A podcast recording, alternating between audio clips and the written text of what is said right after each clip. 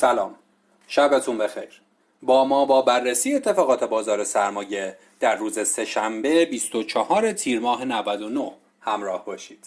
با دریافت سیگنال های ارزی امروز تقاضا در بازار تقویت شد و شاخص کل تونست با رشد یک ممیز دو درصدی همراه بشه و به محدوده یک میلیون هزار واحد برسه. امروز تنها تعداد معدودی از نمادهای بزرگ و شاخصساز در محدوده مثبت بودند و سایر نمادهای بازار از جمله نمادهای کوچکتر بازار در تمام صنایع با فشار سنگین عرضه ها مواجه و در محدوده منفی معامله شدند.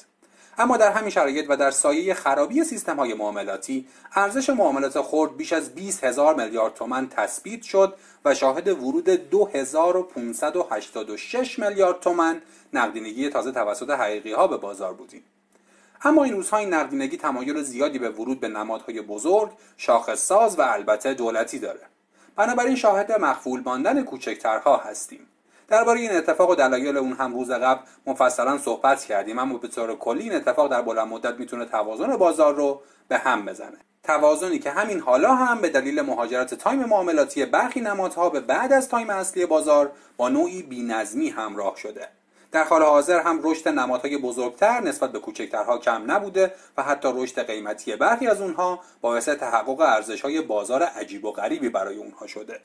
هرچند عمده این صنایع در صنایع صادراتی هستند و از رشد نرخ ارز منتفع میشن اما باید به این موضوع اذعان داشت که رشد برخی از اونها حتی با لحاظ نرخ ارز آزاد هم توجیه پذیر نیست.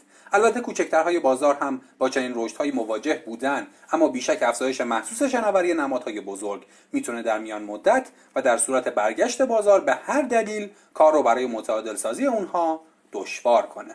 این موضوعیه که سیاستگزاران باید به اون توجه داشته باشند.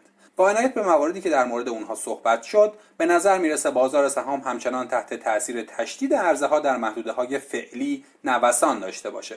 ممکن هم هست با توجه به اصلاح قیمتی نمادهای کوچکتر توجه بازار بار دیگه به اونها جلب بشه.